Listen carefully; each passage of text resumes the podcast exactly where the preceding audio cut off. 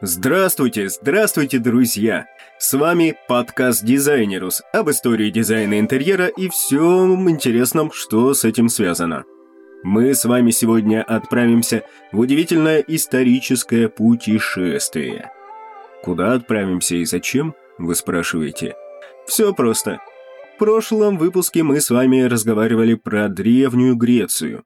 И упоминали там Гомера, Точнее, его Илиаду и Одиссею.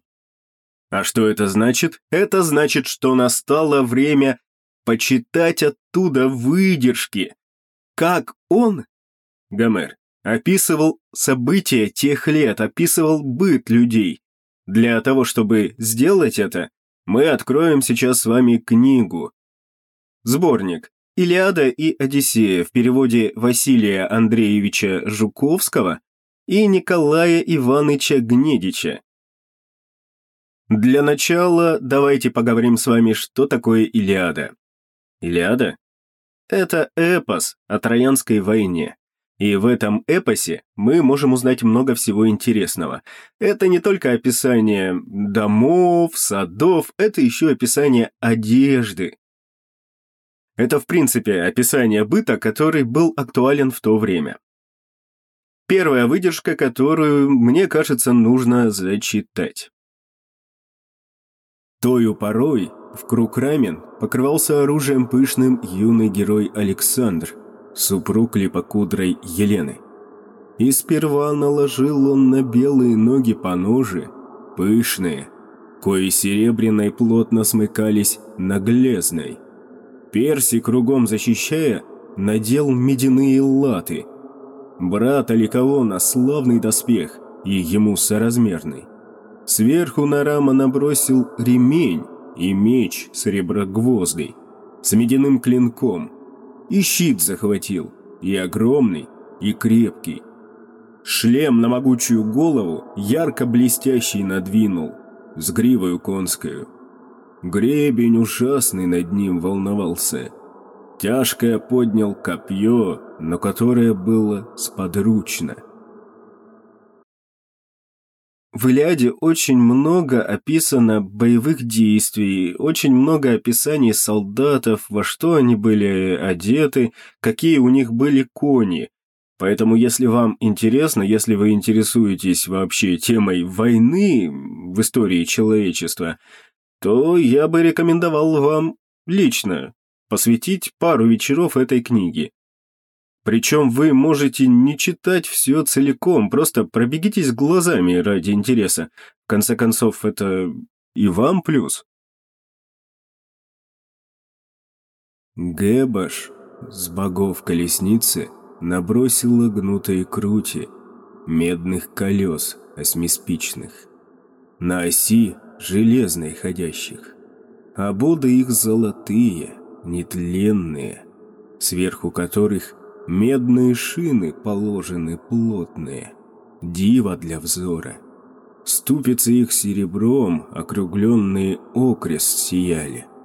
Кузов блестящими пышно серебром и златом ремнями был прикреплен, и на нем возвышались дугою две скобы.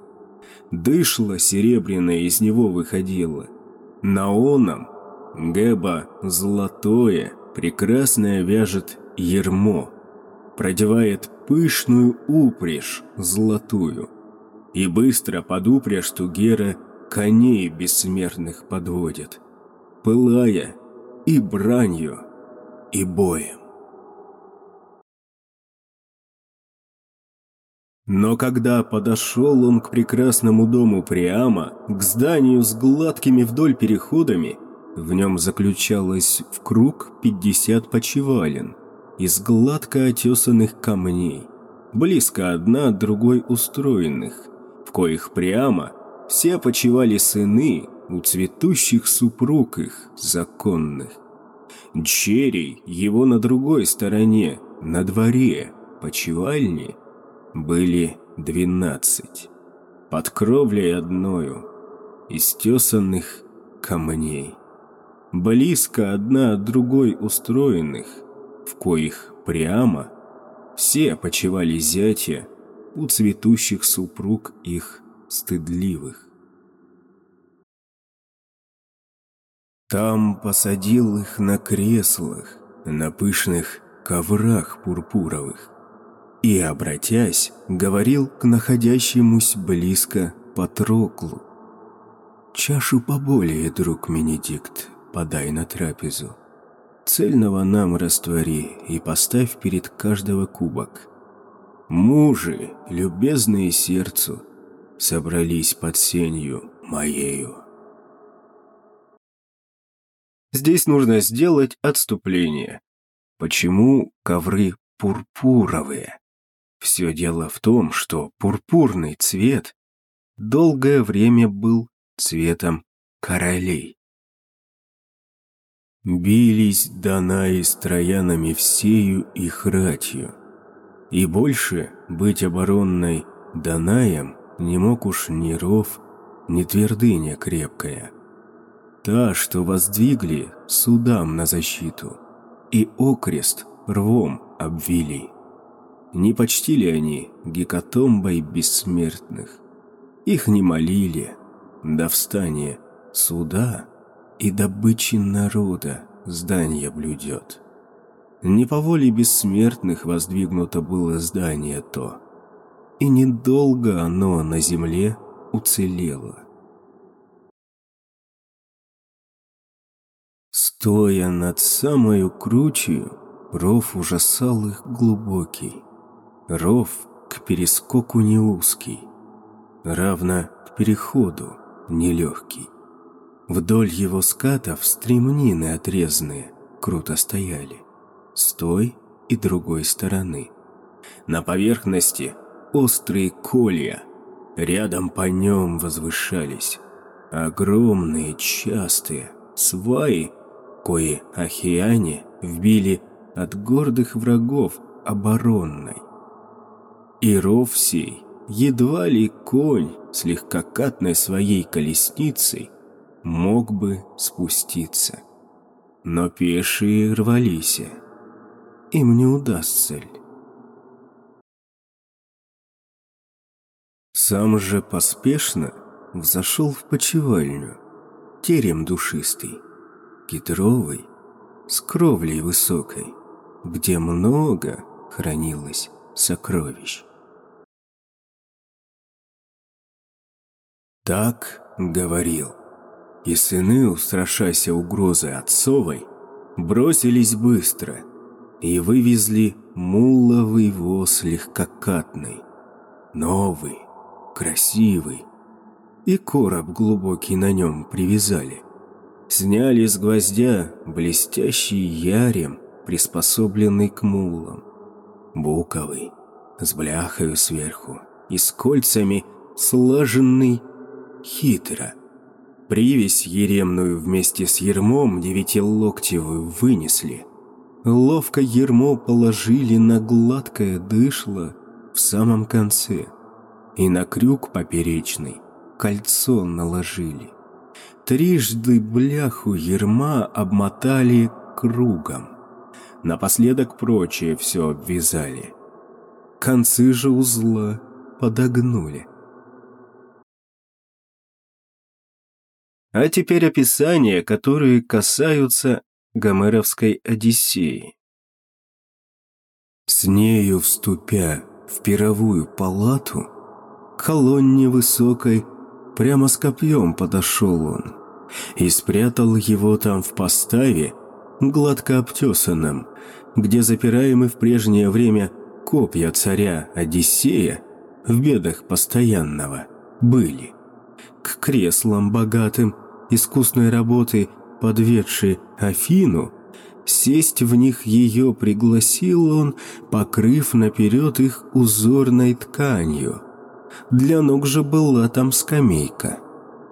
Потом он поставил стул резной для себя в отдалении от прочих, чтоб гостю шум веселящейся буйно толпы не испортил обеда. Также чтоб втайне его расспросить об отце отдаленном.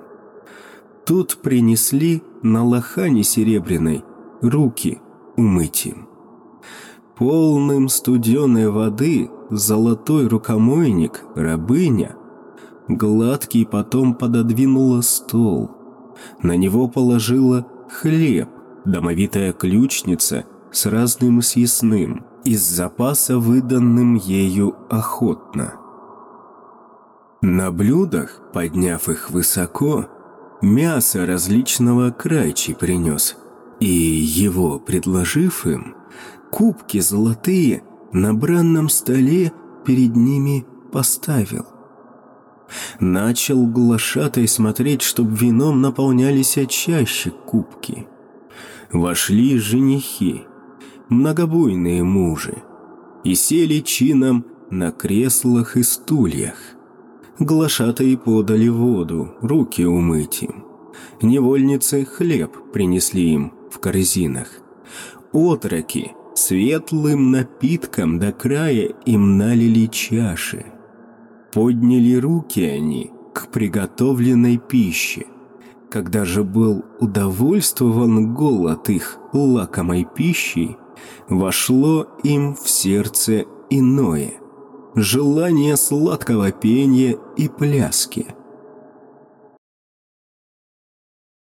В богатую спальню она отворила двери. Он сел на постелю и, тонкую снявши сорочку, в руки старушки заботливой бросил ее. Осторожно, в складке сложив и угладив, на гвоздь Евриклея сорочку подле кровати, искусно точеной, повесила. Тихо вышла из спальни, серебряной ручкою дверь затворила. Крепко задвижку ремнем затянула, потом удалилась.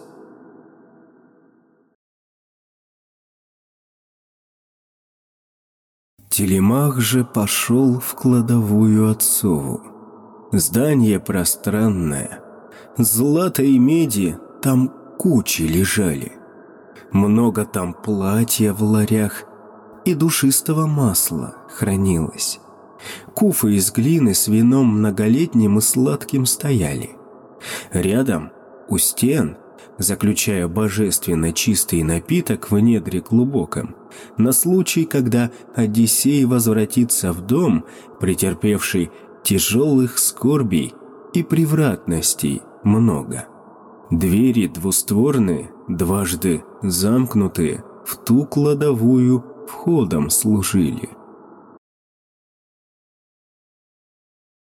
Вышед из спальни, он сел на обтесанных, гладких, широких камнях у двери высокой служивших седалищем, белых, ярко сиявших, как будто помазанных маслом. На них же прежде Нелей восседал, многоумием Богу подобный.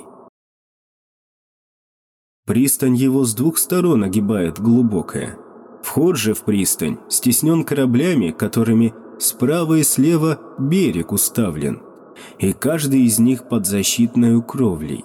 Там же и площадь торговая в круг Посейдонова храма, твердо на тесанных камнях огромных стоящего. Снасти всех кораблей там, запас парусов и канаты в пространных зданиях хранятся. Там гладкие также готовятся весла – Все лучезарно, как на небе светлое солнце или месяц, было в палатах любезного Зевсу царя Алкиноя.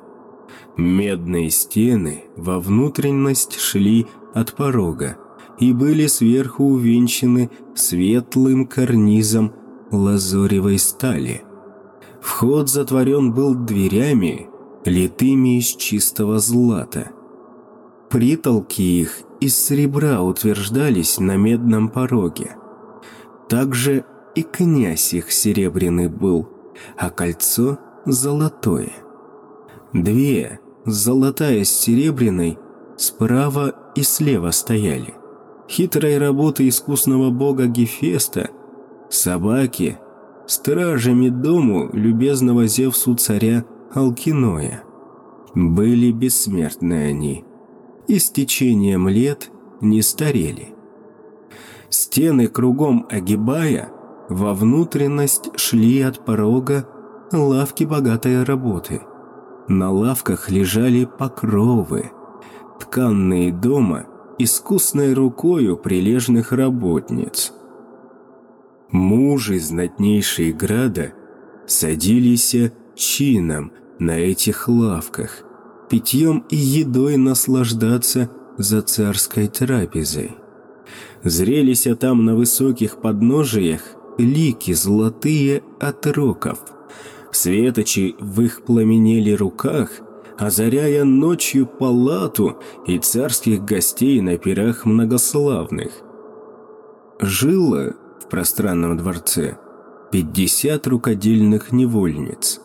Рожь золотую мололи одни жерновами ручными, нити сучили другие и ткали, сидя за станками рядом – подобные листьям, трепещущим тополя. Ткани ж были так плотны, что в них не впивалось и тонкое масло. Сколь фиокийские мужи отличны в правлении были быстрых своих кораблей на морях, столь отличны их жены были в ткани.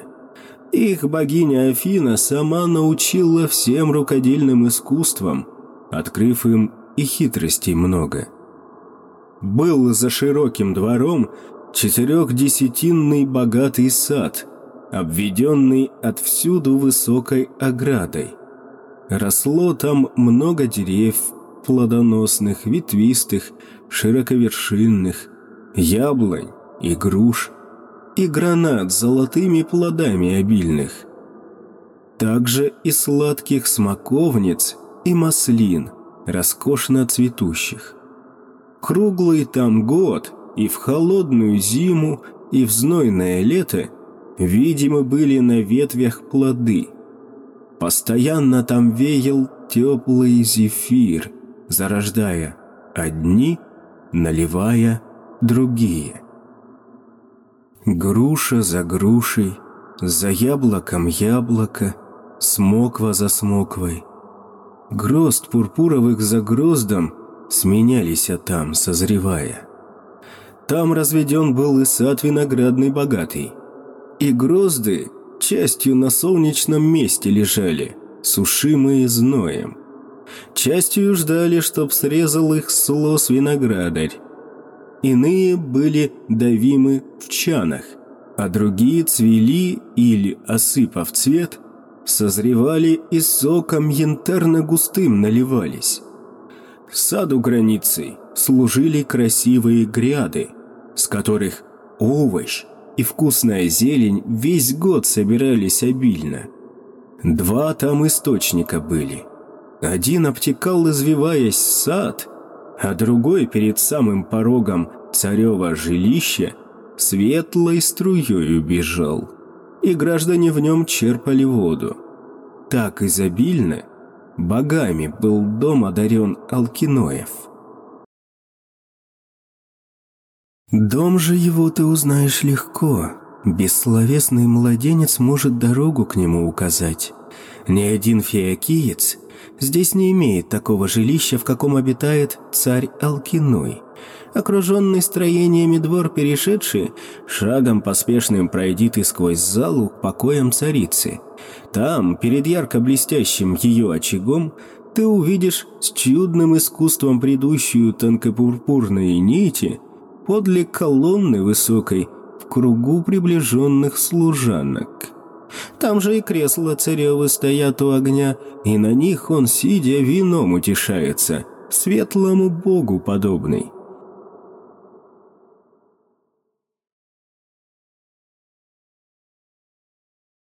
Тем изумленный сказал Телемах Одиссею.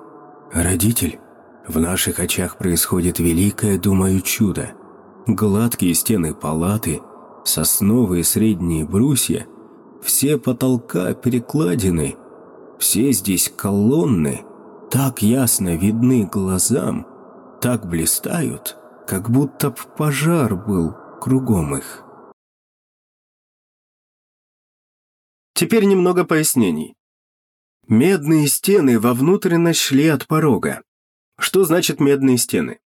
Дело в том, что в то время для отделки стен использовались медные пластины.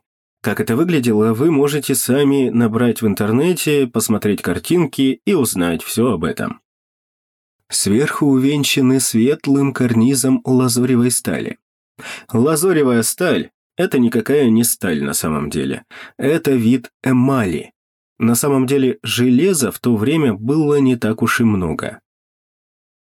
Если у вас есть какие-то вопросы после прочтения отрывков из этих двух великих эпосов, пожалуйста, задавайте их в нашей группе ВКонтакте. Пишите нам в сообщениях, мы обязательно все прочитаем и в следующих выпусках, конечно же, затронем другие темы, те, которые важны вам, о чем бы вы хотели услышать.